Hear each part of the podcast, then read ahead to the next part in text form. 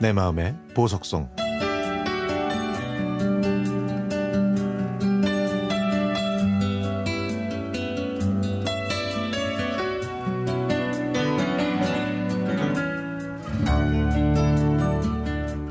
화장품 가게 앞을 지날 때마다 친정 엄마의 얼굴이 떠오릅니다.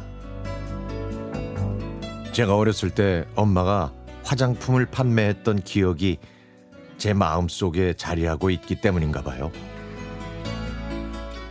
엄마가 힘들게 살 수밖에 없었던 이유는 도박에 빠진 아빠 때문이었습니다.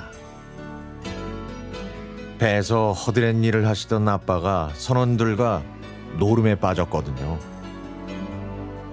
아빠는 집에 생활비를 주기는 커녕 오히려 거짓말로 어머니의 쌈짓돈을 노름으로 다 탕진하고 말았습니다.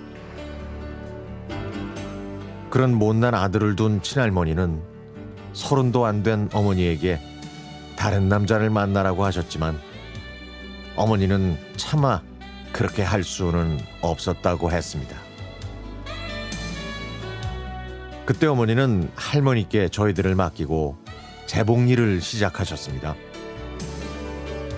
먼지나는 다락방에서 재봉틀을 돌리면서 하루에 정해진 개수의 이불을 만들어 이불 공장에 갖다 주셨죠.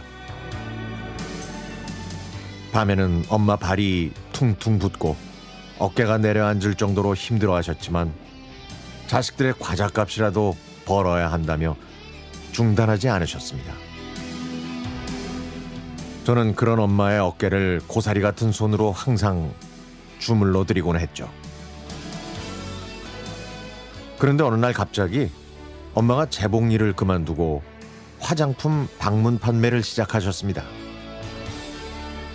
화장품이 가득 든 가방을 어깨에 짊어진 채 동네 이곳저곳을 돌아다니셨죠.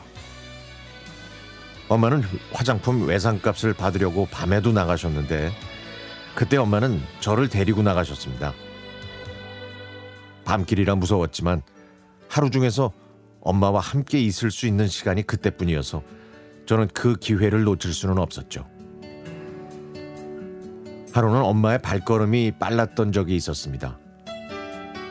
외상값을 안 내고 이사 가려는 아주머니를 찾아가는 길이었죠.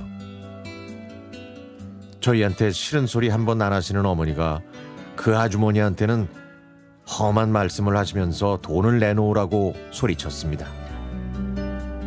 그 아주머니는 돈이 어디 있냐면서 못 준다고 했고 어머니는 돈을 안 주면 여기서 한 발자국도 못 나간다며 버티셨죠. 엄마는 한 개도 아니고 열 개 넘게 가져가고 돈이 없다고 하면 도둑 아니냐면서 거침없이 험한 말을 쏟아 부었습니다.